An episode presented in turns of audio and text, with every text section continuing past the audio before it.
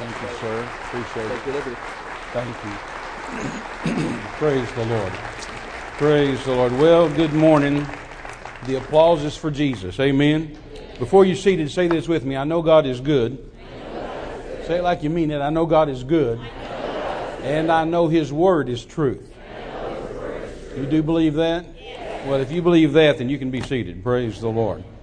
Glory to God. Well, it's very good to be with you this morning. Appreciate you uh, having me. I, I, Mike, I was, uh, Pastor, I was delighted when I got your email a couple of months ago uh, asking about me coming out. I, I uh, like you said, we haven't seen each other in a long, long time. I've certainly heard about you and heard about the church and heard about the television ministry and and uh, and all uh, those kinds of good reports and wonderful things. And and then uh, this in the fall we got a got an email and and uh, and I don't know why I read it, but somehow I ended up reading it and uh, told my secretary. I said, you know, we need to follow over there. Those are those are good people. So I'm I'm delighted. I'm honored to be here with you today, and I'm excited about the service this morning, and I'm uh, absolutely uh, just thrilled over the service tonight. You know, God doesn't have many Sunday night Christians anymore.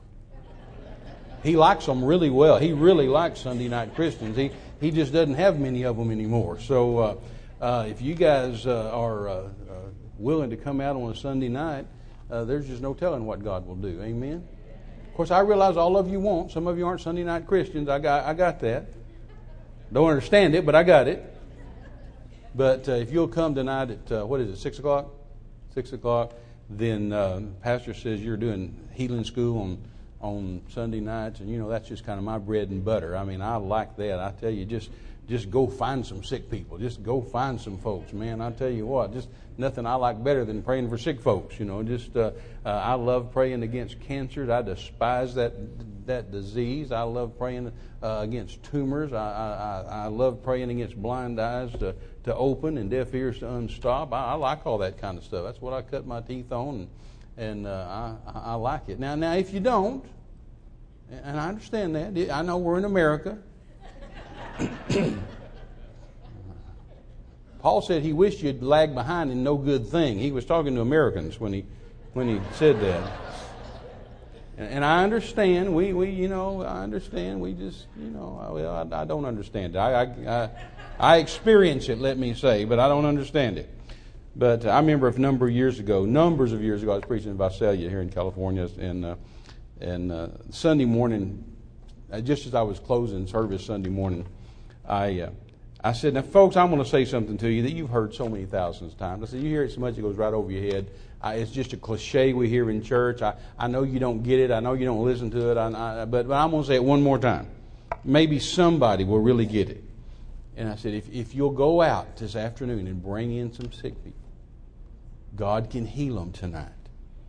And if you don't, it's okay. I'm not going to fuss at you. When you come in here tonight, I'm not going to fuss at you. Pastor's not going to fuss at you. Nobody's going to fuss at you. We'll just, we'll just have a good praise and worship service, and we'll teach you a good, solid word, and, and we'll go home. But if you bring some sick folks, we'll have some miracles.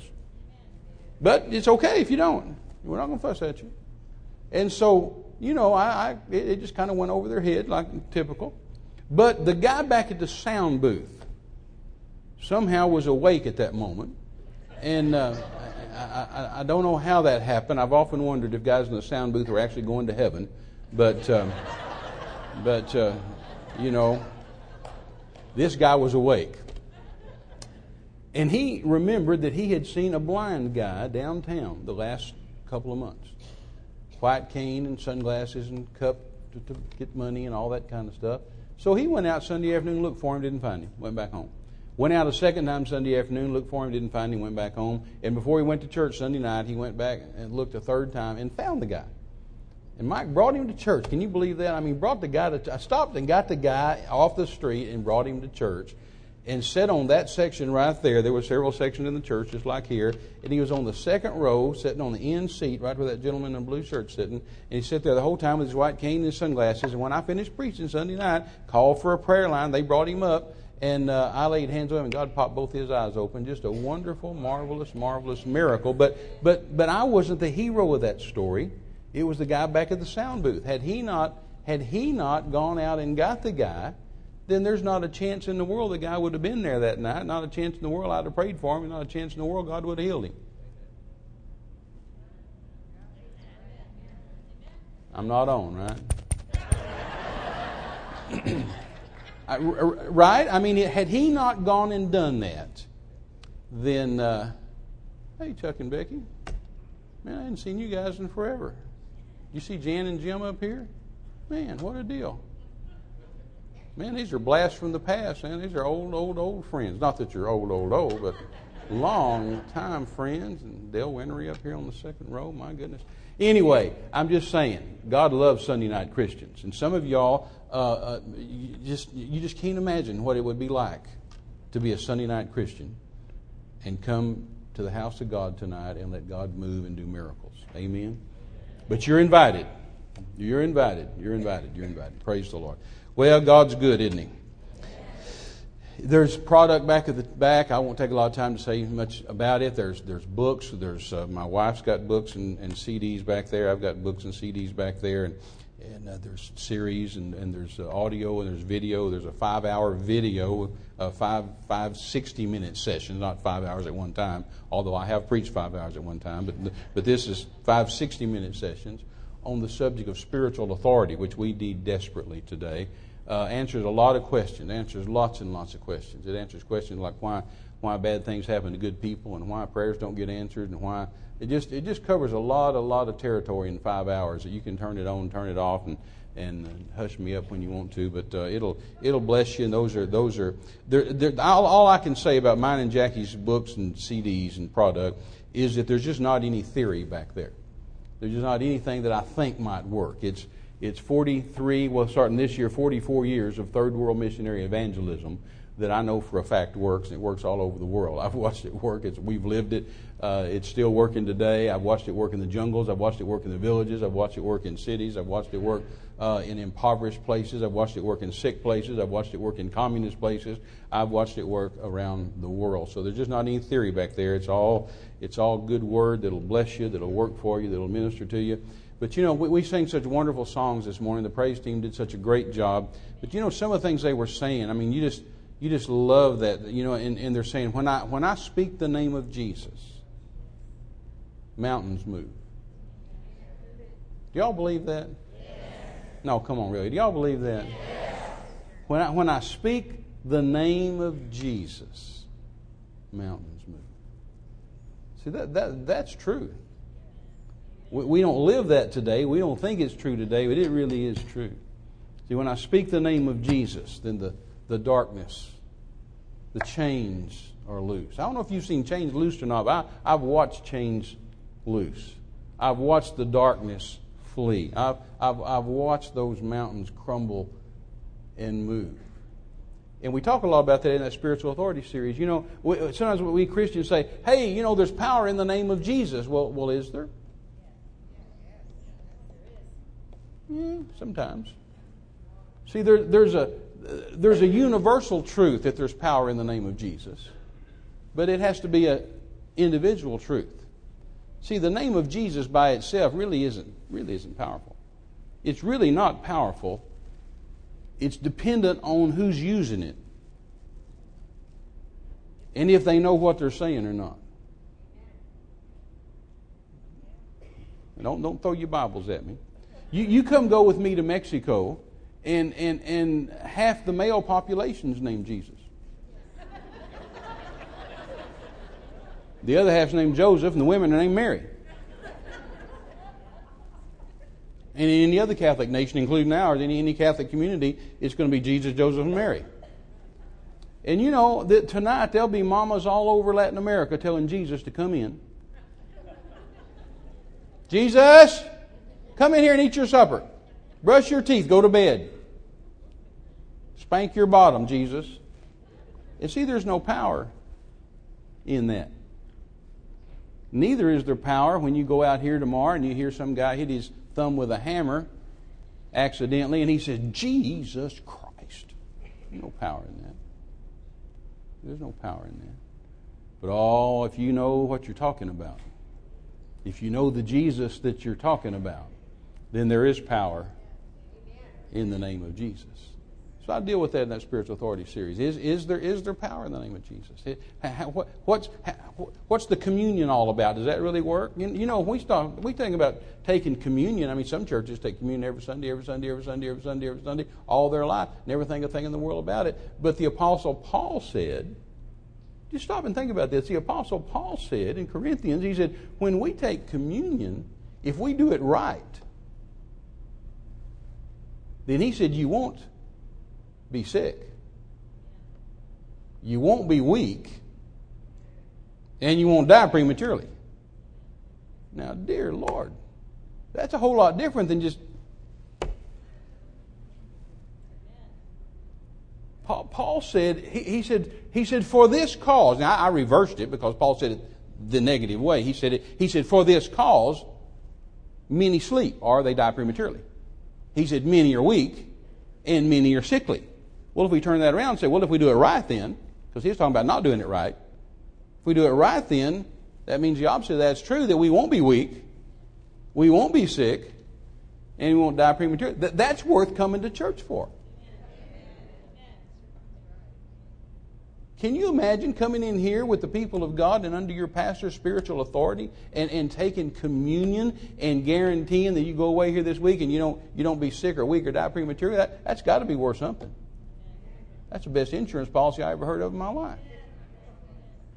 But see, there's things all through the church that we've just watered down over the years. You know, it, laying hands on the sick. Is that, is that is that what we ought to be doing? Well, there's spiritual authority in that if you do it right. Well, anyway, I don't know about you, but I like the Word of God. I'm going to tell you something about your pastor. Uh, as he said, we haven't had a lot of communication in a lot of years, but we've known each other a long time ago, and I know what he preaches. And uh, I'm just telling you, this stuff that he preaches, um, it really does work. Uh, th- this stuff is what I've lived and cut my teeth on and preached all over the world. And uh, I'm, uh, I, I don't know about you, but I'm, I'm excited about it. I'm absolutely thrilled and excited about it. Turn your Bible to Matthew chapter 16. Let's get in the Word this morning. Father, in the name of Jesus, thank you for this great church with a great pastor, with a great congregation with a great God, with a great vision to get the gospel to the world. Father, to be a lighthouse that you've called us to be and to shine the glorious light of the gospel of Jesus Christ to the nations, to shine the light where the light's dim and name the name of Jesus where it's not been named. Father, thank you for this church. Thank you that the anointing of God falls in this house. That the anointing, Father, I ask you that today and especially tonight when we pray for the sick, Lord, I ask you that the tangible anointing, oh, the anointing of the Holy Ghost, the anointing of heaven, the anointing of Acts, the anointing that destroys the yoke of bondage. Father, that destroying anointing, that anointing that destroys, destroys cancer, destroys HIV and AIDS, destroys leukemia, destroys lupus, destroys whatever yoke of bondage might be represented in the place. Father, that anointing falls on us and destroys the yoke of bondage. And Father, I thank you that that anointing ministers to us and lifts our head today and speaks to us and grows us and increases us and ministers life to us and is the lifter of our head today in the name of Jesus. Father, I ask you to take us now into the treasure house of the Word of God and boast of Jesus. Show us Jesus. Minister Jesus to us today, Father. And that when we leave here, Father, may we say this morning and may we say tonight, Father, may we leave this place and say, surely the Lord, not Terry Mize, the Lord has spoken to us today. Father, may we leave this place with our head up and our shoulders back realizing we're bigger than we thought we were, we're better than we thought we were, and we can do more than we thought we could do because we're Christians, we're Christ like ones, we're imitators of King Jesus. And we're about the Master's business, giving living bread to dying men around the world. And I thank you for it and give you glory and honor and praise and majesty, majesty and dominion in Jesus' holy name. And I thank you in advance I thank you in advance for that that you'll do this morning and tonight in the majestic and holy name of King Jesus, a name heaven's never failed to honor, nor hell's never failed to tremble at, the name of Jesus Christ the righteous. And everybody said, Amen. I don't know about you, but I pray myself happy every now and then. Praise the Lord. Uh, Pastor asked me last night. He asked both both uh, this week on the phone, uh, and and then and then last night at dinner.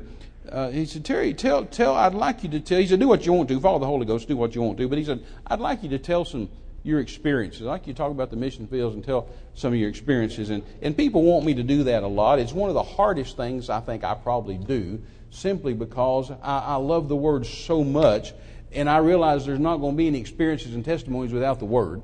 Isn't that right? So I end up preaching the Word and teaching the Word probably more than I should sometimes and, and, and, and, don't get around to the testimonies. But I know your pastor is such a great teacher of the Word that I, really not necessary. They, some, some places I go, I get concerned thinking, oh, if I don't teach them the Word, they may not get it. But, uh, but I know you get it a lot here, so I'm going to do my best just to give you a little word and then, and then go right into some things that the pastor wanted me to do. So if you see me preaching, uh, just give me some. Just do this, you know. And I, oh, I, oh, yeah, I need to. I need to get off that.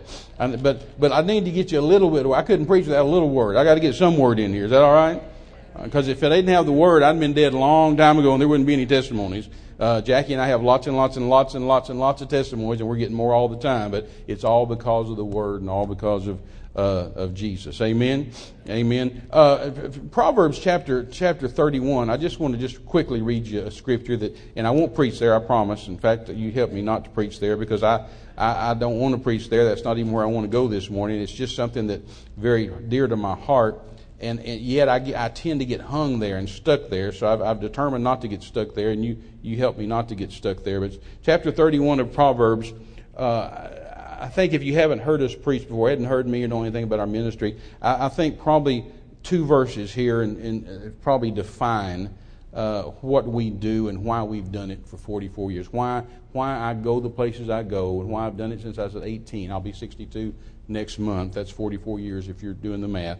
And uh, uh, why I eat monkey and dog and cat and rat and and, and worms and, and, and, bugs and why I eat the crazy things I eat and why I sleep the crazy places I sleep and why I do what I do it, it's pretty much summed up in these, in these verses. Verse 8 and verse 9 says, Open your mouth for the dumb in the cause for all such as are appointed to destruction. Open your mouth and judge righteously and plead the cause or plead the case of the poor and needy. Now, the NIV says it more in our vernacular today. It says, Speak up for those who cannot speak for themselves for, speak up for, for the rights of all who are destitute. Speak up and judge fairly for the rights, or excuse me, and defend the rights of the poor and needy. And, and I think, Pastor, if, if the church were about those things today, I think our reputation would be better out in the world. You know, I, I, hate it when the church has critics, but the church does have critics. And what I really hate is when I have to agree with the critics. It really makes me mad when the critics criticize and I end up having to say, eh, they're kind of right about that. But if we, if the church were about this, then our critics wouldn't have near as much ammunition. And that, those are the things that put fire in my bones. They wake me up in the morning. That's why I get out of bed in the morning. That's why I do what I do. Because God said they're appointed to destruction, and we've got to rescue them. We've got to speak up for those who cannot speak for themselves and rescue them. And then there's one verse in, in, in the New Testament that I'll take you to, and it's James, the first chapter, and verse last, verse 27. It says, Pure religion. See, us preachers, and, and especially as Word of Faith preachers, we, we, we like to say we don't have any religion. And I've said it thousands of times myself. I understand what we mean when we say that. You know, we say, hey, I'm not religious. I don't have any religion. I just got a relationship with Jesus that's out of sight. And that's all true, and I understand that. But evidently, God wants us to have some religion. And this is the kind He wants us to have, is the pure kind. The pure kind. He says, pure religion and undefiled before God and the Father is this. And then he gives us a definition. I love definition because you don't have to put Greek and Hebrew to it. You just, there it is. It's a definition. God said, here's what it is that you visit the fatherless and the widows in their affliction, and you keep yourself unspotted from the world. So if the church were just taking care, speaking up for those that can't speak for themselves, rescuing people from destruction, taking care of widows and orphans, keeping ourselves straight, then uh, we'd just be a lot further down the road. Are you here? Amen. Amen, amen, amen. Did you find Matthew chapter 16 yet? If you hadn't, it's just look on with your neighbor. It's too late. Matthew chapter 16 reads like this It says, When Jesus came into the coast of Caesarea Philippi, he asked his disciples, saying, Whom do men say that I, the Son of Man, am? So he asked his staff, what, what, are you hearing, guys, down at the synagogue and down at the market and down at the what, what are you hearing me out and about? Who, who the people say I am? Now, now, Jesus didn't have an identity crisis. It wasn't that he didn't know the answer. He knew who he was. You know, if you'll notice, Jesus always preached with questions, and he always answered questions with questions. It'd do us well to learn to do the same thing sometimes, but he preached with questions, he answered questions with questions, and it wasn't that he didn't know who he was. It's kind of like God in the, in the garden with Adam and Eve. When God came in there and said, Adam, Eve, where are you? It's not that he didn't know where they were. Isn't that right? He knew where they were. But he just asked questions to get to a point. And that's what Jesus was doing here. He knew who he was. But he said, and he didn't really care what the answer was because he wasn't going there. He was going somewhere else with this. And so he didn't really care what the people said. He wanted to know what the disciples said. And so they spoke up and answered him, and they said, Oh, you know, some say you're John the Baptist, and some say you're Elias or Elijah, and some say you're Jeremiah or Jeremiah, or other of the prophets. And Jesus ignored all that and looked at them with those coals of fire that he had for eyes, and he said, But, but whom say ye that I am? Who am I to you? Peter, who am I at your house? James, what can I do in your situation? Thomas, do you, do you, do you believe? Judas, who, who am I to you? What, what are my limitations at your house? What, what can I do? What, what can I do in your life, in your, in your family, in your, in your health, in your money? What, what, who am I to you? Who do you say that I am? Because, see, there's a spiritual law involved here that whoever you say Jesus is, that's who he'll be to you. Amen? It's a spiritual law. Whoever you say that he is, that's who he'll be to you. Because not all people allow Jesus to do the same things for them. Isn't that right? We could go today and we could go door to door out here and we could knock on people's doors and we could say, hey, excuse me, who is Jesus in your house? And some people would just say, hey, he's not welcome here. I don't like him. I don't want him. He's not to come in my house. And, and if they do that, he can't come in. Are you here? He's limited by what we say that he can do. Now, if we go to your house, I hope that wouldn't be your response. I hope you'd say, I mean, I got up this morning like I did yesterday morning, like I will tomorrow morning. I got up this morning I said, Father, you're Jehovah Jireh. You're the Lord that meets all my needs. You're Jehovah Rapha, the Lord that healeth me of every disease. You're Jehovah Shammah. You're Jehovah Shalom. You're Jehovah Nisi. You're Jehovah Tsidkenu. You're Jehovah Sabah. I mean, you're the, you're the Lord of hosts. I mean, you're God. You're, you're everybody. You're anybody and everybody. You're the, you're the, Jesus, you're the line of the tribe of Judah and the rose of the Sharon and the rock of ages and you're the ancient of days and you're the bright and morning star and you're the fairest of 10,000 and, you know, you just, I just begin to tell him who he is and what he can do. Man, he can just help himself at my house. You know, the Bible says God's just looking all over the earth, just looking for a place to show himself strong. And I've told him for many, many, many decades now, just help yourself right here. You just, you just show yourself strong right here. And if you, whenever you show up, when you come back to earth, you just look for me and just help yourself. You know, Jesus said in Luke 18, when the Son of Man returns, will he find faith? And I said, yeah, you, you come find me. I don't know where I'll be when you get here, but I'll be in, in India or Africa or somewhere, but you, you come find me and you'll find some faith. Where you're going to find faith where I'm at and you can show up and show yourself strong wherever I'm at. Is that the way you feel? And Jesus said, Who am I to you? Who am I at your house? And so Peter finally spoke up and answered the question. He said, Thou art the Christ, the Son of the living God. See, there's only one. Amen. Say that with me. The Christ, the Son of the living God. And Jesus said, Blessed art thou, Simon Barjona, for flesh and blood has not revealed that to you, but my Father which is in heaven. Now, it's up to us in our own lives to declare and to say who Jesus is and what Jesus can do. You know, Proverbs 28, what is it, 28? Is it 28, 19? What it, it says, without a vision, what happens? The people perish. Without a vision, the people perish. A better way to translate that, or a better way to say that, can I come down here because with the cameras and everything, all that? Uh, a better way to translate that would be without revelation knowledge in an area, you lose out in that area. Isn't that right? Without knowledge, without revelation knowledge in whatever area it is, then you lose out in that area. Without a vision, the people perish. Without revelation knowledge, you lose out in that area. Doesn't mean you're bad people. It just means what you don't know you can't take advantage of. Isn't that right? Now, you know, this morning we walked out here and there's musicians up here that, that can make these instruments talk, make them worship God, because they have revelation knowledge. But now you didn't, you wouldn't want to hear me come out here and try to play these instruments. I mean, it, it'd sound like two cats fighting. I have zero revelation knowledge, and there's no edification. And I definitely lose out in that area. And yet I've lived with tribal people in the jungles that uh, they wouldn't know what to do with this microphone. They wouldn't know what to do with the electric light bulb. They wouldn't know what to do with your car keys. They wouldn't know what to do if you put them in your car. They wouldn't know what to do with it. But they're not stupid people. It's just they don't have revelation knowledge in that area. They've never been exposed, never been trained in that area. They can certainly te- they've certainly taught me some things in, about living in the jungle that I didn't know that I'd have, I'd have died if I hadn't learned what, what they knew, the revelation knowledge they had. Does that make sense to you?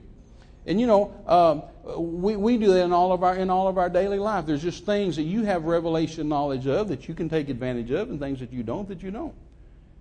But it's the same way in the spirit realm, in the spirit area. There's things that we have revelation knowledge of. We can take advantage of that. There's things in, in, the, in the Word that we don't have revelation knowledge of. We don't take advantage of that. You know, we could go to somebody and say, uh, Dear sister, who do you say Jesus is? And she might say, Well, Brother Terry, Jesus is my Savior. I'm washed in the blood. I'm, I'm saved. I'm born again. I'm on my way to heaven. When I die, I'm going to spend eternity with, with Jesus. Well, that's wonderful. That's great. That's marvelous. And that's an absolute Bible truth. But then she might say, But you know, I don't know about this baptism in the Holy Spirit business. I don't know about speaking in tongues. I don't know about the gifts. All that stuff y'all talk about. I, I, I don't know about that. I'm not even sure that's right. I'm not even sure that's God. I, I, don't know. Well, see, she lose out in that area. It doesn't mean she's bad people. It just means she lose out in that area because she's not been taught the Word of God. She's probably going to the wrong church. Are y'all here? And then somebody else, you say, well, who's Jesus to you? And they say, well, Brother Terry, Jesus is my Savior. I'm born again. I'm washed in the blood. I'm on my way to heaven. And besides that, I'm filled with the Holy Spirit. Jesus is my Holy Ghost baptizer. And just like the Apostle Paul, I can say I speak in tongues more than you all. But I don't know about this healing stuff. And so they lose out in that area. Then you ask somebody else, and you say, well, they say, well, I'm, I'm saved, I'm born again, I'm on my way to heaven, I'm also filled with the Holy Spirit, uh, and, and also God is Jehovah Rapha, my healer, and none of the diseases of Egypt come on me, and by the stripes of Jesus I'm healed. But I don't know about this prosperity stuff. I don't think y'all ought to talk about money in the church. So they lose out in that area. Whatever area you don't have revelation knowledge in, then you simply lose out in that area. Does that make sense to you? That's why it's important to go to a church like this where the pastor's going to teach you the whole counsel of the Word of God and teach you what God said about everything so we can apply the Word to everything and not lose out in anything. Amen? So, who is Jesus to you? All your testimonies, all your experiences, all your, all your battles are always going to come back down to who you say Jesus is. And as soon as we walked in this morning, I heard them sing that song. You know, when I when I say the name of Jesus, mountains move, chains are loose, darkness flees. See, that's somebody that knows what. That's somebody that's got some revelation knowledge of the Word of God. Isn't that right? But if we don't watch it, it becomes such a cliche that, oh yeah, when I speak the name of Jesus, mountains move. They had never seen a mountain move. See? Oh yeah, darkness flees, and yet they're just embalmed in darkness. See, that stuff ought to work for us. If it's not working for us, there's something wrong. Isn't that right? You know, Brother Kenneth Hagin used to tell us, and I know Mike went to Rhema, and, and I, Brother Hagin was a personal friend of mine since I was 16 years old. And, Brother Hagin used to always say, you know, if you get out here on the freeway and you start to go from let's say Los Angeles to San Diego, and, and, and, and, and six days later you're still not there, there's something wrong. You ought to at some point get there. Isn't that right?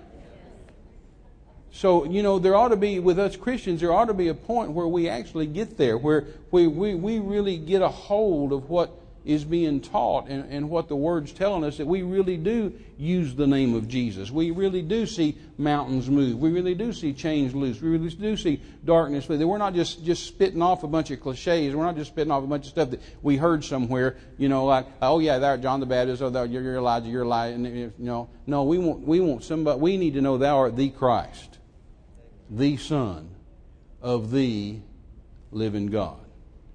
Isn't that right? Amen. You know, Jackie and I in May will have been married 43 years.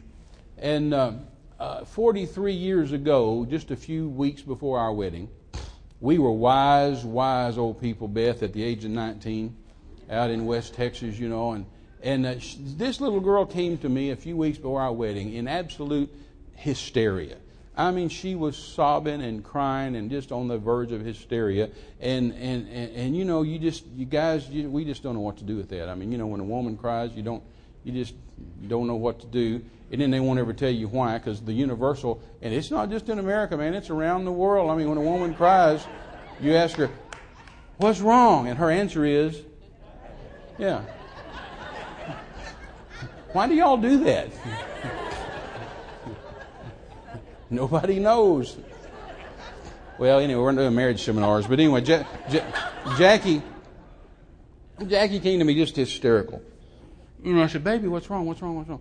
And she said, uh, "She said there, there's two things about me that you don't know that I've got to tell you before we get married." She said, There's two things that will change your life forever if you marry me. And she said, I've not told you, and I can't stand it anymore. And she said, I, I can't marry you under false pretenses, and it's just it's just eating me up. And she said, I'm just, I, you know, it, it, and she just went on about this. And, and I said, well, well, what is it, man? I thought maybe she was a bank robber or something, you know? and uh, I said, what, what is it? And she said, well, number one, I can't have children. And she said, uh, if I can't have children, you can't have children. And she said, All I've ever wanted to be all my life is a mommy. And uh, I can't be a mommy. And she said, I know you want children. We've talked about it. You want children. You want a family. And she said, I can't give you a family. And, and she was just hysterical. I mean, just sobbing and crying and carrying on and all this kind of stuff. And she was miserable. And, uh, and she said, I, you, I just, I've got to tell you that. I've just, I've just got to, I've got to tell you that. And she said, and number two, I'll be an invalid in a wheelchair by the time I'm 30 years old. She said, and I know you're going to be a missionary and you're going to travel all over the world and tell people about Jesus. And she said, You need to know that by the time you're 30, you're going to have an invalid wife that you're going to have to care for. And uh, both of those, both these things are going to change your life radically and forever. And I just, I can't marry you without, without talking to you about this, without telling you this stuff. And she was just sobbing and crying and just, it was awful. And I looked at her out there in West Texas, standing there and looking at this little girl just sobbing her heart out. And it made me so mad, Dale. It just made me angry. Not at her. It just made me angry. It affects me just like things like that affect me today. It just makes me mad, the devil. And, and I said to her what I've said to millions of people around the world since then in these last four decades. I said, Jackie, who, who said? She said, What? And she's crying. I said, Who, who said that to you? Who, told you those, those damnable lies? Who, who had the audacity to say to you that you're going to be an invalid in a wheelchair and that you can't have children? Who, who said that to you? Because, see, there's a spiritual law involved here that you need to always find out who said. Because when you find out who said, then you know whether they have the spiritual authority to say it or not. Now, listen to me. See, a lot of people tell you stuff all the time, and they don't have the right to say it. They don't have the authority to say it. But if you don't watch out, you buy into it because they said it. How many times do people come to you and say, you know what they say? You know what they say? You know, well, you know what they say? Uh, no, I don't know what they say. I don't even know who they are. I don't care who they are because it's always going to be a negative thing or what you can't do. I want to know, uh, somebody with authority is going to have to say it to me. Are you here? Yes. And my authority goes pretty high because I go see what God said. I mean, you're going to have to override God if you're going to talk to me. Are you here? And so I said to her, Who told you? Who said that to you? And she, she stood there and looked at me through her tears, you know, and, and she said, Well, everybody. I mean, you know, the doctors have told me ever since I was a little girl all my life. She said, My parents, my, my grandparents, my pastors, my, my church people. She said, Everybody knows it but you. and, and I literally did this. I literally went, Thank God. I thought somebody with authority had told you that you couldn't have children. And I thought somebody with authority had told you you'd be an invalid in a wheelchair. Of course, she looked at me like I was absolutely crazy. And uh, I said, I've got really good news for you, girl. I said, God said, you can have children.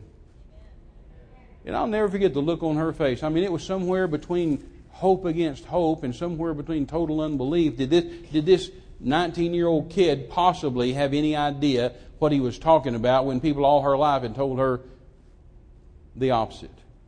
And I said to her then, and I say the same thing today, 43 years later. I said, Jackie, I, I appreciate the medical profession. Thank God for doctors. Thank God, thank God, thank God for doctors and for nurses and for hospitals and for medicine and for medical science. Thank God for it. I mean, I'm absolutely 100% for it. Thank God. I said, but they're not my source. They can only go so far, and they admit that. And I said, I said, but they're not going to tell me something contrary to the Word of God. And I said, Thank God for your parents and your grandparents. I love them, but they're not my source. Thank God for your pastor. Thank God for your church people. They're not my source. They're not going to tell me something contrary to what the Word of God says. God, God's my source. And I said, And God said you can have children. And she said, He, he did? I said, He absolutely did. I said, God ordered children in the Garden of Eden. The very first spoken words of God, the Creator, to man, the creature, was multiply and be fruitful. And I said, then Deuteronomy 7 verse 13 says, I will multiply thee. And verse 14 said, there'll be neither male nor female barren among you. Psalms 113 verse 9 says, I'll take the barren woman, make her to keep house, make her a joyful mother of children. Psalms 127 verse 3, children of the heritage of the Lord, the fruit of the womb is his reward. And Psalms 128 verse 3, my wife's a fruitful vine with the sides of my house, my children is olive trees round about my table. I said, you marry me, girl, you'll have all the kids you want. Not because of me, but because God said. God says. See, it's going to go back to who do you say Jesus is? I say he's the baby maker. that he's the creator. That babies were his idea. God thought up babies. Man didn't think up babies. Grandparents didn't even think up babies.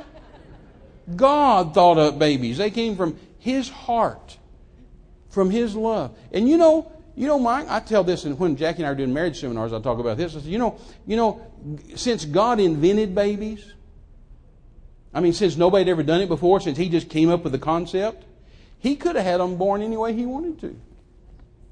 He could have had them actually born in the cabbage patch. he could. He could. He was God. He could just say, hey, I got an idea. I mean, he could have actually had the stork bring them. Isn't that right?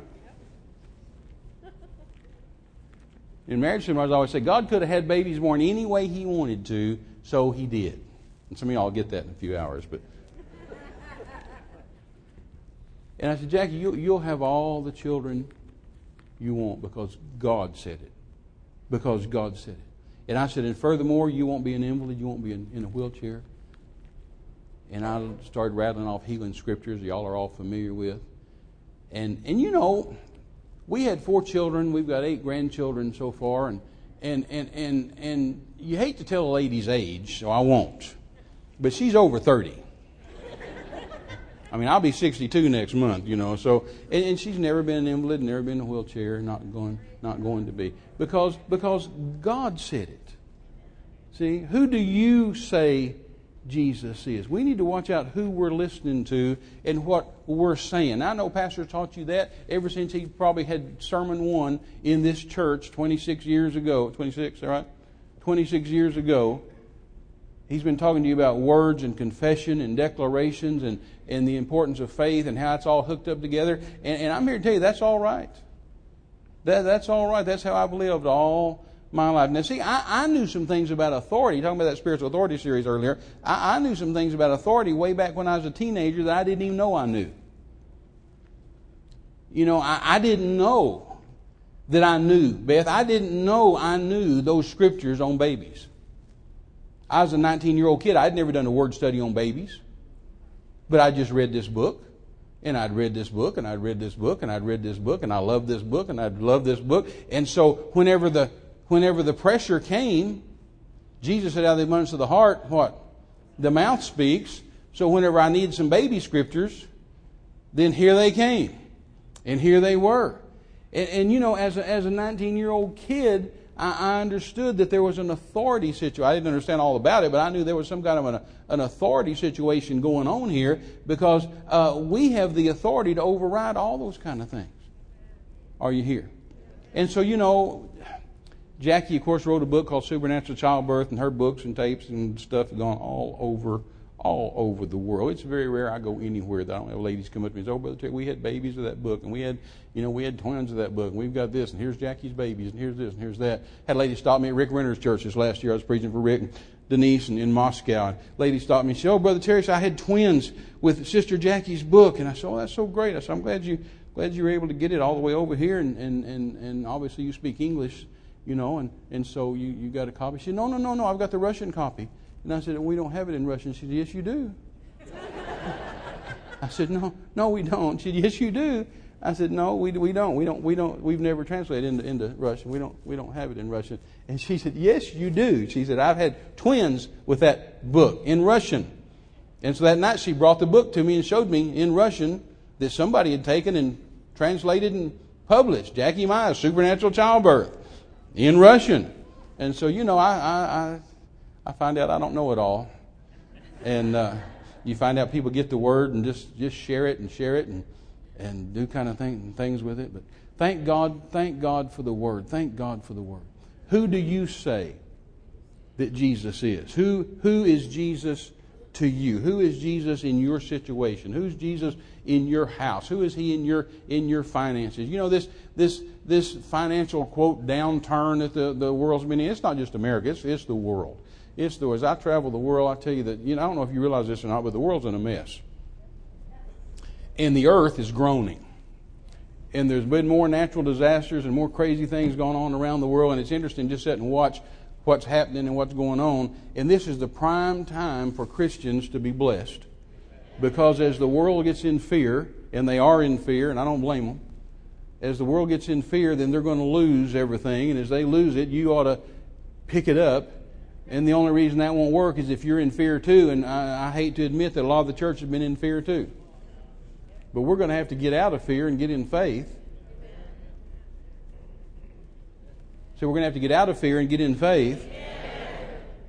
Because these guys that wrote the Bible really knew what they were talking about. These, these are the days Jesus was talking about. These are the days that, that Paul was talking about. When he wrote to Timothy and said, Son, perilous times are coming.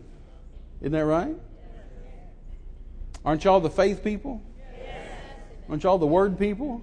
Aren't y'all the prosperity people and the healing people and all that? Aren't y'all the same people that, you know, 10, 15, 20 years ago when Brother Copeland would say, Bless God, I don't care. He'd kick his legs. I don't care if gasoline goes to $5 a gallon. We'll still have it. And y'all were saying, Yeah, yeah, amen. Praise the Lord. And then it went to $3 a gallon and we went to crying. I was listening to an old tape of Brother of John Osteen's the other day, Jan, and and uh, Brother Osteen was preaching at a camp meeting, and he said, "I tell you, my my my my, I don't care if I don't care if a loaf of bread goes to a dollar a loaf."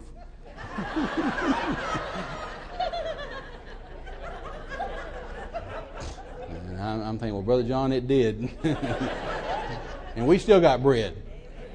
Isn't that right? Faith still works. I remember when Gloria and Kenneth, brother and sister Copeland, went through one of the worst, worst, worst battles they'd ever gone through in their life. Just a battle that threatened to put them out of the ministry and out of just a bad situation they were going through, a big financial crisis and so on and so forth. And uh, and they they got on it and whipped it and won, came out the other side. And Gloria called me at home one night years ago. She called me and I picked up the phone. She said, "Terry, it's Gloria." And I said, "Yes, ma'am." And she said, "I just want you and Jackie to know that that faith still works, but you still have to work faith." And I, have never forgotten that statement. Like, yeah, faith still works, but you do have to still work faith. Isn't that right? Faith does work, but it, but you do have to work it. You do have to work it. You know, in, in 1974, let me tell you this before I run out of time here, and Pastor wanted me to share some experiences and so forth. I've only got one. But uh, let me, uh, back in 1974, Jackie and I were living in, in Mexico, living in Guadalajara as, Mex- as, as uh, missionaries. And she had just given birth to our second baby that the doctor said we couldn't have. And, uh, and, and, he weighed 10 pounds, and she had him in 20 minutes with no anesthetic, no stitches, no pain, and no problems, and all that. And because uh, we found some other scriptures in the Bible. But anyway, um, when she had him, then a few days after that, and she was, you know, ready and going home, and everything was good, and her mother had come down to stay with her. So I had to run up to the states, to Texas, to pick up an organ and a PA system that that somebody had bought for our for our ministry. And so uh, I left and drove from Guadalajara to Houston, and it's a thousand miles one way, just to the just to the border, and uh, and then on up to Houston, and picked up this organ and PA system, and brought that back to Mexico, which is another testimony all in itself. It's illegal to bring that stuff into Mexico, and so that's a long story that I won't even get into. But I did it. I got it through. I went to five different border crossings and threatened to call fire down from heaven on the border guards, but I did get it. I did get it through, and uh, and so I, I got in late, late, late, about midnight to a little town that's a big city now, but a little town back then called Zacatecas, the state of Zacatecas and the capital city of Zacatecas. And, and I spent the night there and got up early the next morning gassed my car up. And that only left me with two dollars. I'd spent everything I had in, in the states bringing stuff back to Jackie and the babies and stuff. And so, so I gassed up and and uh, grabbed a tape by Kenneth Copeland on the integrity of the Word of God and stuck it in the tape player and and so Kenneth started preaching, and I got on the highway, and I'm headed to Guadalajara. I'm headed to home, to see my wife and babies. And just as I got on the outskirts of town, just as I got out of Zacatecas onto the highway to go to Guad, uh, there was a man standing by the side of the road hitchhiking. And so I stopped and picked him up. I just thought, well, you know, I'm down here to win souls, and here's a guy I can, I can, I can witness to him. And so I stopped and picked him up. He got in the car, and we took off down the highway. And, and I'm 24 years old, and uh, Kenneth's preaching and I'm driving about 80, 85 miles an hour, you know, and I'm just, I'm just thinking in Spanish. I got a witness to him in Spanish. So I'm, I'm just sitting there just driving and thinking in Spanish what I'm going to say. And so I turned to say something to him, and when I did, he reached in his coat and pulled out a pistol. And he cocked the hammer on the pistol, and he reached over and he just jammed it hard into my ribs and reached up and caught me by the collar like this. And so I'm driving the car, and he's got my collar pulled over like this and got this gun in my ribs like this. And he screamed at me and said, I'm going to kill you. Only in Spanish. Te voy a matar. And, uh, it just made me mad. things make me mad. I don't know about you, but things make me mad. Isn't that right? And, uh, and I said to him, I'm a man of God and I've got authority over you in the name of Jesus. You can't kill me. Well, that didn't make any sense to him. So he poked me with that gun again. He yanked on my collar again. He said, I said, I'm going to kill you. And I said to him, And I said, I'm a man of God and I've got authority over you in the name of Jesus and you can't kill me. Well, now we're going down the road about 85 miles an hour, and Kenneth, Kenneth's preaching, and I just let him preach. I figured if it was ever, ever a good time for him to preach, that's probably it. So he's just preaching along. And, and, and everything I said to this man, he didn't get it or understand it because the Bible says a carnal mind is at enmity or is an enemy against God. The, the world doesn't understand the Word of God. And you, you need to get that people today don't get that, but you need to understand that you, you are a different breed of people. And you speak a different language. You think a different thing. You, you're citizens of a different place. And you telling people out in the world about the Word of God, they just don't get it. That's why it's crazy for the world, the church, to start taking her dirty laundry to the news media because they just don't get it. If you think Diane Sawyer and you think, uh, you know, Katie Couric and you think ABC, NBC, CBS, Fox, CNN, or anybody else is going to understand what you're talking about, they're not going to get it. Are y'all here? You just talk different. You know, if, if one of y'all came to me after service and, you know, Brother Terry, I was praying this last week, and the Spirit of God spoke to me and told me such and such, I wouldn't think anything about that. I just think that's normal. But now, if you go down to the banker tomorrow and you say, you know, I was praying this week and God spoke to me and told me, now, you know, it's not going to have the same effect. Unless he's a spirit filled Christian and understands something about that. And then, then odds are he's still not going to get it. Are, are you hearing what I'm talking to you about? Because we're going to have to be spiritually alive to discern spiritual things. And so everything I said to this man was, was from the Word of God because the, Joshua 1 8 says, don't talk to anybody about anything else but the Word says it like this Let not this book of the law depart from out of your mouth. The only thing that come out of your mouth with the word. Thou shalt meditate therein day and night. Thou mayest observe to do according to all that's written therein. For then you'll make your way prosperous. Then you'll make, have good success. So I didn't talk to him about sports, religion, weather, politics. I didn't talk to him about any of that kind of stuff. I just told him what the Word said, which he didn't get because he was, had been in prison for years and he had gotten hold of this gun, and so he thought he was, you know, going to kill me and get away. And all that kind of stuff, but he didn't reckon on the Word of God. So everything I said to him made no sense, which just angered him, just made him, made him mad, which is fine because I was mad too. We was both mad. And I didn't have a clue what to do. I'm 24 years old. I didn't know what to do. I just knew you just keep handling this thing the way you're supposed to handle it. You just keep handling this thing. Terry, you use the blood and use the word and use the name and use the covenant and then use the blood and use the name and use the word and use the covenant and then go back and use the blood and the name and the word and just keep on doing that till you win. Isn't that right?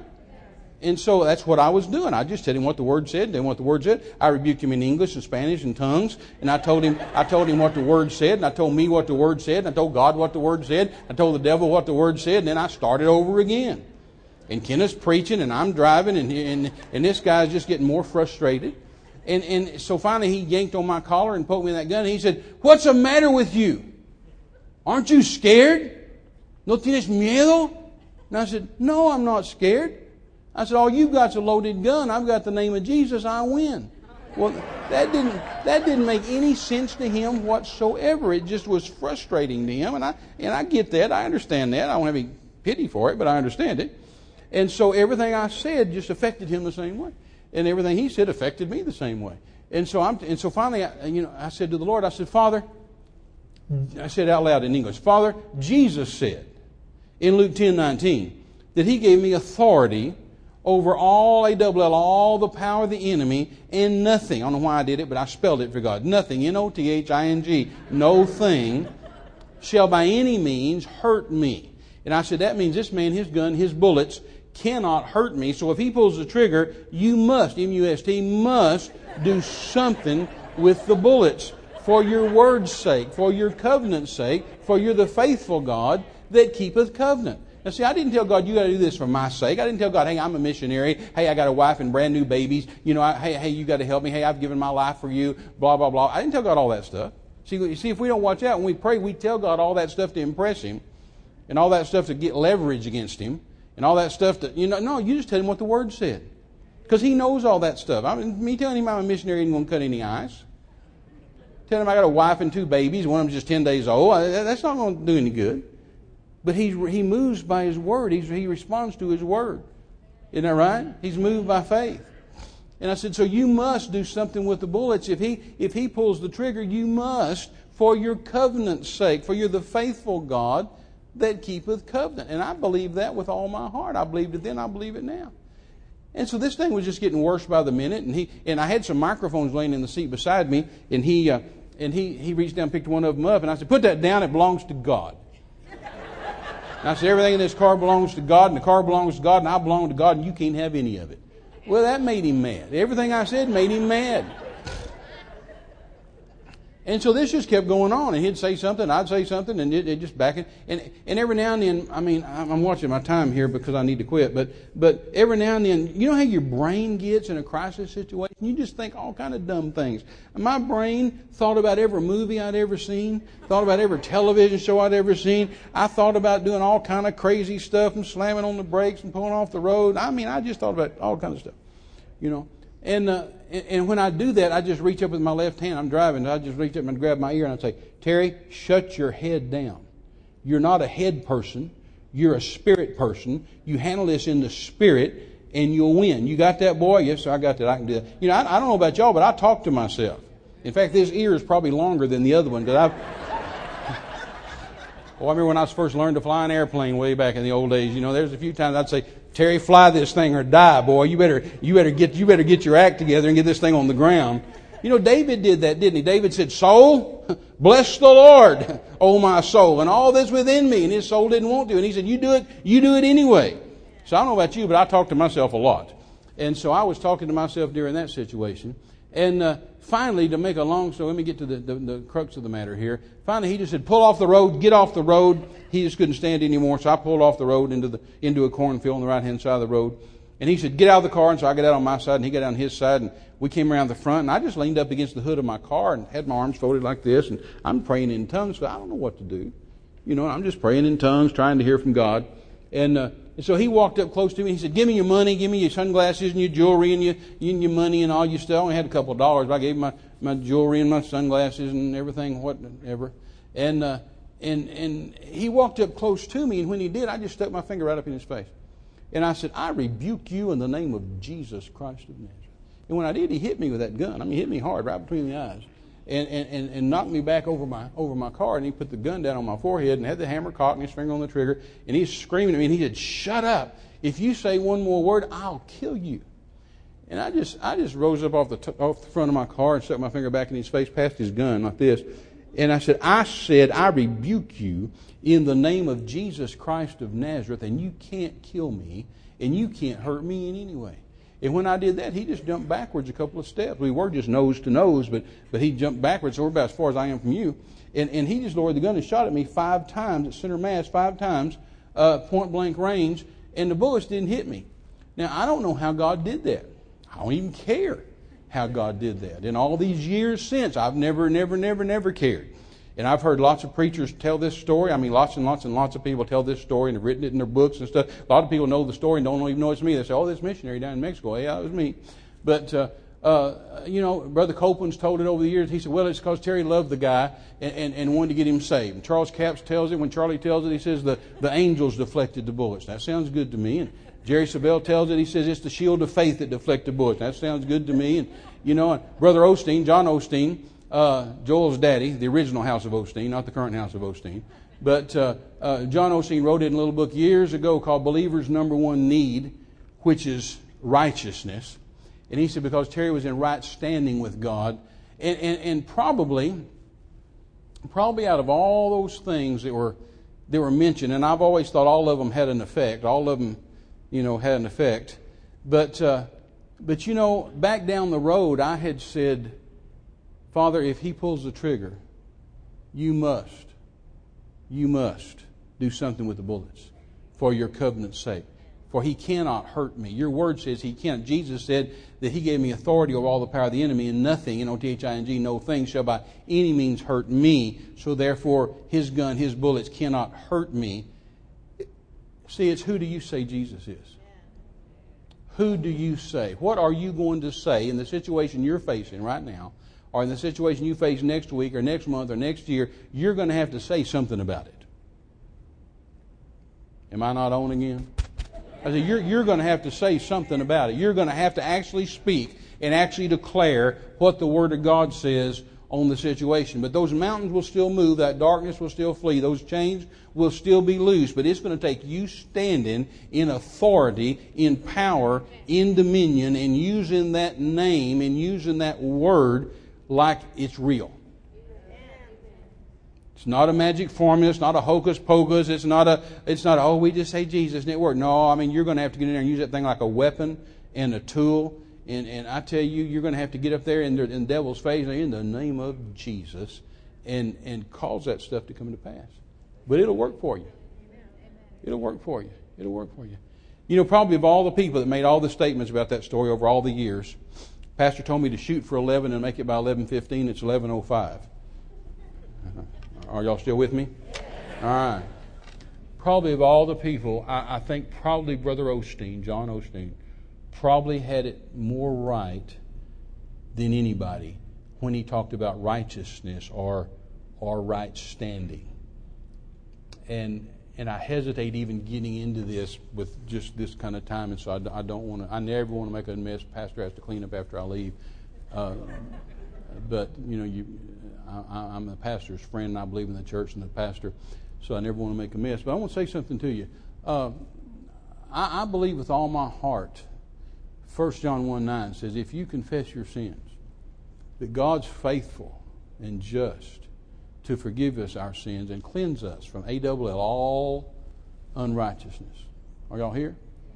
And right now there's a teaching going on around the, around the country and around the world that says, well, 1 John 1 9 isn't, isn't effective anymore and it was never written for the church anyway and it doesn't exist, it's not real, and blah, blah, blah. So you never, never, never have to repent.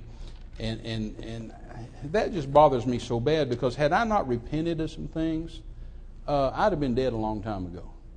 See, God had been dealing with me for months. I've, I've only told this, I think, in one church ever in my 40 some odd years of ministry. I think you're probably the second time I've ever told this. And, uh, but God had been dealing with me for a long time about leaving Mexico and going to many nations. Jackie and I were missionaries in Mexico. We were having miracles on a regular basis. I mean, every week. I'm not, I'm not exaggerating. I'm telling you, every week we were having blind eyes open. Every week we we're having deaf ears unstopped. Every week we're having cripples walk. Every week we're having salvations. Every week we're having miracles, miracles, miracles, miracles. Mute speak. I mean, wonderful, wonderful miracles. And God's saying to me, I want you to leave this. I want you to start going to many nations. And I just thought, how can I leave this? How can I do that? How can I do that? I mean, all my life since I was 13 years old, I just wanted to be a missionary. And for a, for a Texas boy, missionary means Mexico, you know. And, and, and so, I mean, that's all the world was. There's Texas and there's Mexico, you know. And so, so since I was 13 years old, since God had spoke to me, you're going to be a missionary, I just thought I'm going to Mexico. I started studying Spanish when I was 13 years old and, and lived for the day I got to go to Mexico. And here I was in Mexico being a missionary and having miracles on a, on a daily basis. Dan, you guys knew us back in those days. And I mean, just miracles and miracles and miracles and miracles. And here God was saying to me over and over, I want you to go back to the States and travel to many nations.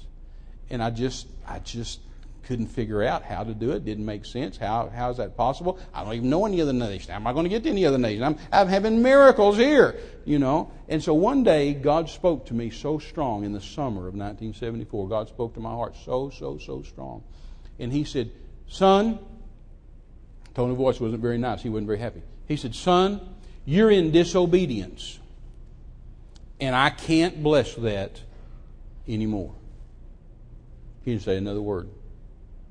I stopped what I was doing and drove across Guadalajara to our home. Jackie was out there. She was pregnant, expecting our, our second baby. And uh, she, I said, I said, darling, come here. We've got to pray. I said, God just spoke to me very plain and not in a very good mood. And he said, we're in disobedience. And he can't bless that anymore. And it scared her, and rightly so. And she said, What does that mean? Does that mean God's going to get us? I said, No, it means the devil's going to get us, and God can't do anything about it. Because he didn't say, I won't bless it anymore. He said, I can't bless it anymore. I said, We're walking in favor. We're walking in divine protection. We're walking in divine blessings. We're walking in all this stuff. But God says that is all off the table now she said, Oh, my Lord, what are we going to do? What are we going to do? What are we going to do? I said, We're going to repent. I said, We're going to get down right here and we're going to repent and make this right, and then we'll be good. And so we got down on our knees right there in our bedroom in Guadalajara, and we and we and I said this, I said, Father, I said, you know me, you know my word's good. I said, you know my word's good, you know me.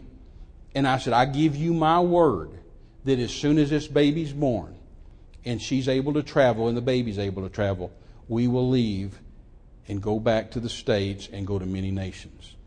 And I said, now I'm, I, I repent of being, in, in, being out of right standing with you, being out of righteousness with you, being in disobedience to you. I repent. I repent. I'm sorry. For please forgive me. I put that under the blood. And now, because of this prayer, I've confessed to you my sins. You've forgiven me my sins. You've cleansed me from all unrighteousness. Therefore, I'm now righteous. I'm not unrighteous anymore. I'm now in right standing with God. Now you can bless me. Now you can protect me. Now, now we're good. And as soon as this is, this is able to happen, we will go do what you told us to do. So, Jesus' name, amen. So now we're cool. Okay? And we're just waiting now for the baby to be born, and then we're going to go back to the States, go all over the world, which is what we've done. But within, within two months, I picked up that hitchhiker. So, of all the things everybody says, well, it was the angels, it probably was. Well, it was shield of faith, probably was. Well, it was this, probably was. Well, it was that, probably was. But I know what it, I know. I know one thing. It really was. I know that I had moved back in right standing with God. And here's my point. Here's my point. Here's why I even brought that up. I think it's a dangerous thing, Pastor, that anybody would tell the church not to repent. I think that's dangerous. Had I not repented, then that guy would have done all this business and I would have done all the same stuff. I'd have used the name of Jesus, Beth. I'd have said, You can't kill me. I'd have done all the same stuff. It just wouldn't have worked because I wouldn't have been in right standing with God. So to me, and another, another point, another point. Uh, me and you had, had dinner last night, if you'd accidentally hit my cup of coffee while we were talking and it spilled on me, wouldn't you just said, I'm sorry? Well, sure. Sure. Well, why wouldn't we tell God we're sorry? If I walked over here and stepped on your toe or bumped into you as I walked past, I'd say, oh, excuse me, I'm sorry, sorry, sorry. Wouldn't you just do that? And yet we're being taught today, don't tell God you're sorry. Don't repent. Don't repent. Why wouldn't you? Don't you love God? If I did something contrary to the will of God and the Word of God and the things of God, the first thing I'd want to do is oh, I'm so sorry. I'm so sorry, Father. Forgive me. Please forgive. I'm sorry. I'd tell you I'm sorry. See? You remember way back in the 70s or maybe the late 60s, I remember seeing it in the 70s. Remember that dumb movie that came out starring Ryan O'Neal and Ali MacGraw, Love Story? I mean, that's an iconic cult movie now. But just stop and think about it. What was, what was the motto? Now, now, now, just this is how good advertising is. What was the motto of that movie back in the 70s? That's amazing, isn't it? Love is never having to say you're sorry.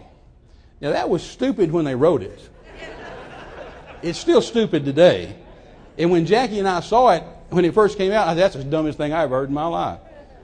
But see, America bought that. The world bought that. And a lot of preachers are buying it. That's dumb, man. That's really, really dumb. You think, you think, you think as much as I love Jackie that I don't tell her I'm sorry a gazillion times when I do something dumb? Well, that's crazy. Why wouldn't you tell God you're sorry? Don't, don't get caught up in that. I don't care who preaches it to you. Don't get caught up in that. Don't get caught up in that. Because there's preachers preaching today, oh, don't tell God you're sorry. Don't repent. 1 John 1 9 is not good. The church shouldn't be doing that.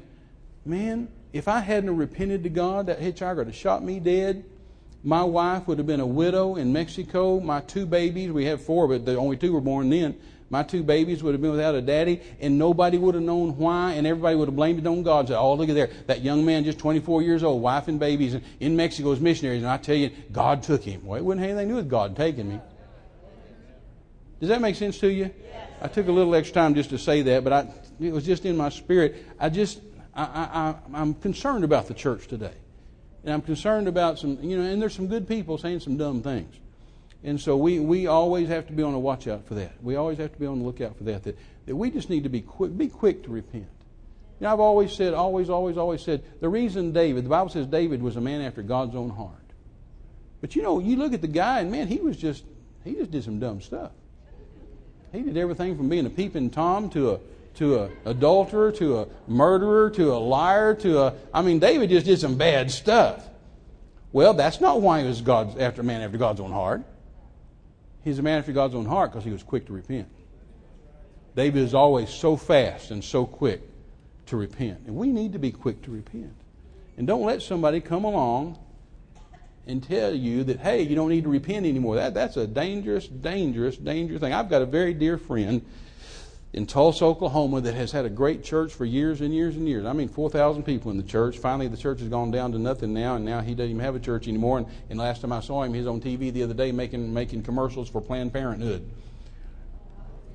But he started preaching what he called the gospel of inclusion, just saying, hey, there is no repentance everybody's saved because Jesus died on the cross, then automatically everybody's saved. If you're born on the planet, then you're saved, and so there's no need to repent. In fact, now he's preaching that, hey, by the way, there's nothing to repent for because there's no hell.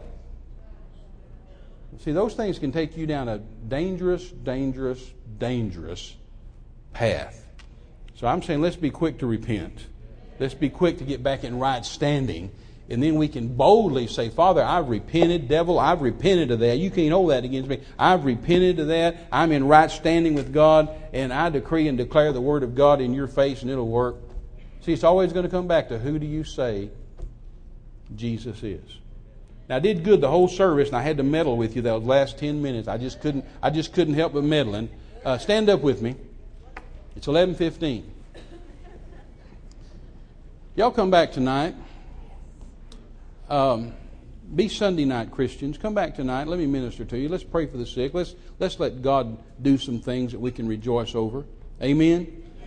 Father, in the name of Jesus, thank you for your word this morning. Thank you again for such a great church and such a great pastor and his family, Lord, and a great ministry here and great congregation of people that absolutely declare the Word of God and believe the Word of God and love the Word of God.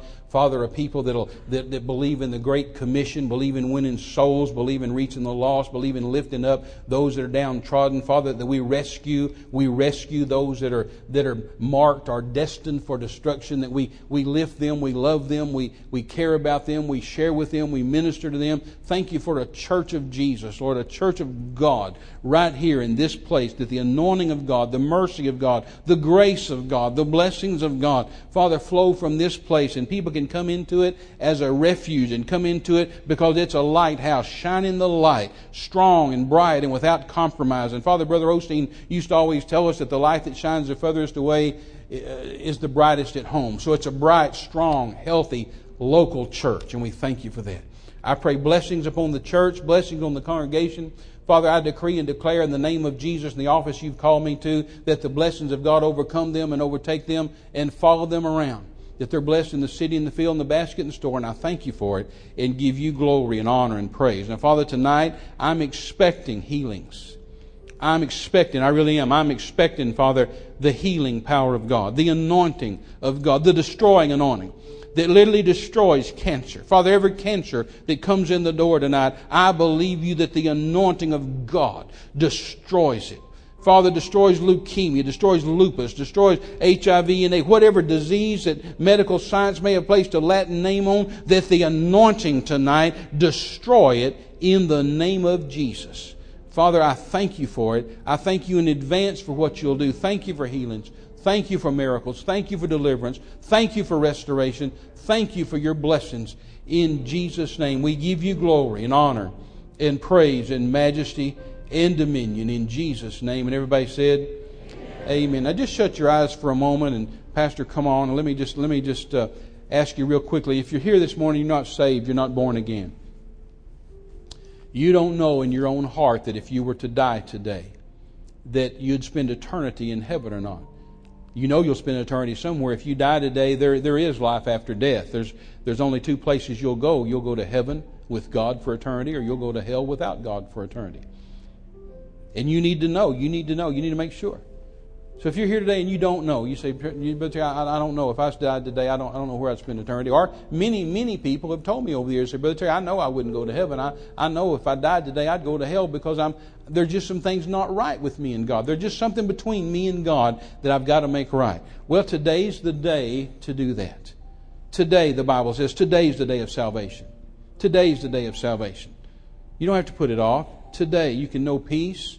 Today, you can, you can, you can know God. Today, you can absolutely change your life forever. So if that's you, if you're here this morning, that's you, then this invitation's for you. And then just secondly, I just want to say this real quickly. I'm not going to make a long invitation. I just do want to say this though. Maybe you, you're like the prodigal son. The Bible tells us the story of the prodigal son. We all know it. it says that the son took his living from his father. His father gave him his inheritance. He went out in the world. The Bible says he lived in sin, spent all that he had, and ended up somehow, he ended up in the pig pen, feeding pen, feeding pigs and eating in the pig pen. And one day, the Bible says he came to himself. He woke up. Thank God we can come to ourselves or wake up. And he said, What am I doing in the pig pen? I'm going back to Father's house. And so he did. What a wonderful story of redemption that is. He did go back to Father's house, and Father welcomed him in, and, and just a marvelous, wonderful story. But it, maybe that's you. You say, Terry, I, I, used to walk with God. I used to know God. I used to, I used to be uh, uh, just tight with God. But somehow I got, somehow I got away, and I, I, things are not right now. But I woke up. I've come to myself and I'm coming back to Father's house. I'm done with this. I'm coming back to Father's house. So if that's you, either one of those two situations, if that's you, if you'll just quickly, while everybody else is praying and, and, and heads are bowed and eyes are closed, if you'll just lift your hand real quick, I'll see it and I'll pray for you. And today will be the greatest day of your life. You'll be saved, gloriously saved. Anybody at all? Anybody at all? Anybody at all? And I'm looking at all four sections now. I have someone pointing right here. Thank you, thank you. Thank you right here, one hand. Thank you. Anybody else? Anybody else at all? One right here. Thank you so much. Thank you. One right here. Thank you so much. Thank you. Thank you. Anybody else? Terry, that's me. I need. I just need to make things right. I just need to make. Here it is, the first. Well, I guess it's actually the second Sunday of the year. Here we're at a brand new year, the second Sunday. Oh, thank you right here. I appreciate it. uh, I just want to start a new year right. What a that's not this is a New Year's revolu- resolution, man. This is a New Year's revolution. Here's a hand again right here. Thank you, thank you, thank you, thank you. All right, you can put your hands down. Anybody want to join them while their hands are down now? Anybody else? You're you're standing there and your heart's beating kind of fast, and you're thinking, "I wish I'd have raised my hand." Well, God's talking to you. God's talking to you. Anybody else? Say, Terry, pray for me. Pray for me. Include me when you pray. I'll make things right. Here's one. All right. Thank you. Thank you. Thank you. Thank you. Anybody else? Anybody else? Right here. Thank you. Thank you. Praise the Lord. Thank you. Praise the Lord. Thank you so much. You can put your hands down. Praise the Lord. Now I can pray for you right where you are. What do you normally do, Pastor? You bring people down or pray for them where they are or send them to the prayer room? All right. All right. Praise the Lord. Why don't you why don't you just why don't you just come? I, I really believe in pastors you know, your pastor is, is, is, your father like one. So I'm going to let Pastor pray for you. I told you I'd pray for you. Pastor's going to pray for you, and I'm going to pray with him. But uh, I, I, believe strongly in the local church. I believe strongly in the office of pastor. And your pastor is a father like one. He loves you. He's for you. Uh, the church is your family. They love you. They're for you. And so we want the very best for you. So we want to pray for you right now, but then we want to give you some literature and, and make sure you know you know why we prayed and what we did and so on and so forth. So just thank you.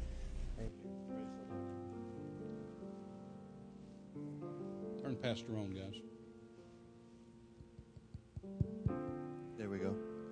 Okay, if everybody bow your heads and close your eyes. Thank you. Now, just those of you that raised your hand, look up here at me for just a moment. Let me talk to you.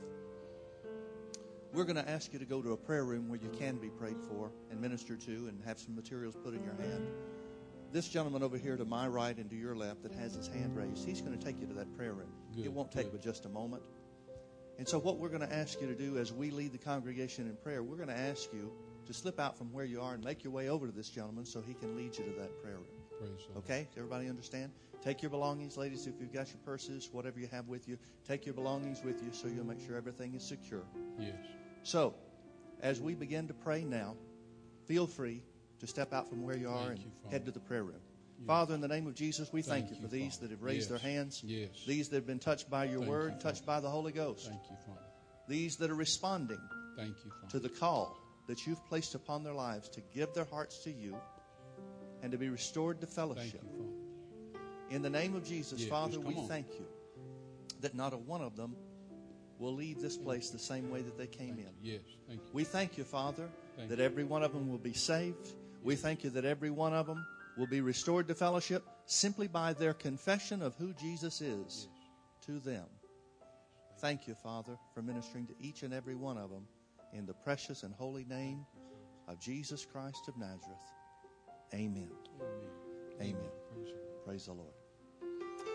Well, you can take your seats again for just a moment. Wasn't that good? We uh, are, amen.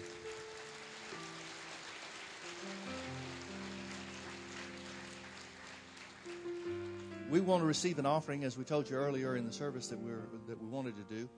There are offering envelopes in the seat around where you're located. Everything in this offering will go toward uh, our guest minister. Uh, so, um, if you want to designate your offering, that's fine. But if uh, but just know, even if you don't, everything in this offering will go for him. If uh, if there's not an offering envelope there around where you're seated, just wave, and the ushers will run one over to you real quick and get something to you. Let me uh, let me share something with you as a pastor while people are filling out the offering envelopes. If you're making out a check, uh, make it out to the church, and then we'll just give him one check. Let me share with you why I really wanted Terry to come. Um, God uses him in a lot of miraculous ways. And just like he was talking about how other preachers have taken his story and told what and told why and that kind of stuff, I don't have the answers for why on a lot of things, especially why on things that happen to other people it's hard enough for me to figure out why things happen to me. But there's something that I know, and that is there's a difference between being convinced and being bold.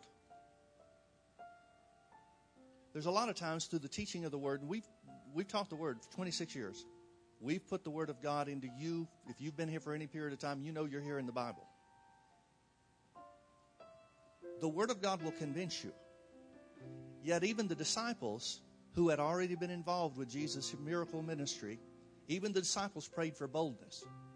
There's a difference between being convinced and being bold.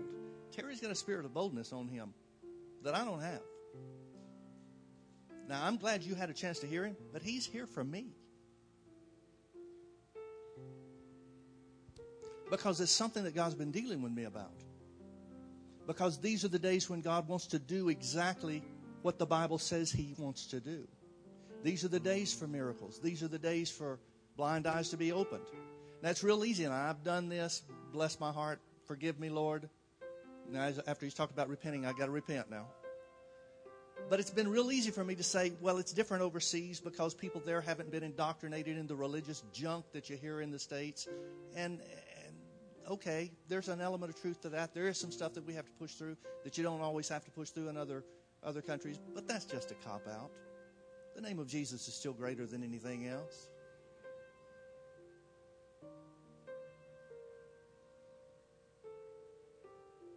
How many of you are coming tonight? Okay, if the person next to you does not have their hand right up, raised, slap them in love. I'm expecting great things tonight. I was just kidding about that slapping. Please don't do that. I'm expecting great things tonight. I'm expecting God to do some miracles. We've sowed the seed. We've planted the word of God for miracles. We've done a lot of things. We've been praying for them. It's time. It's time.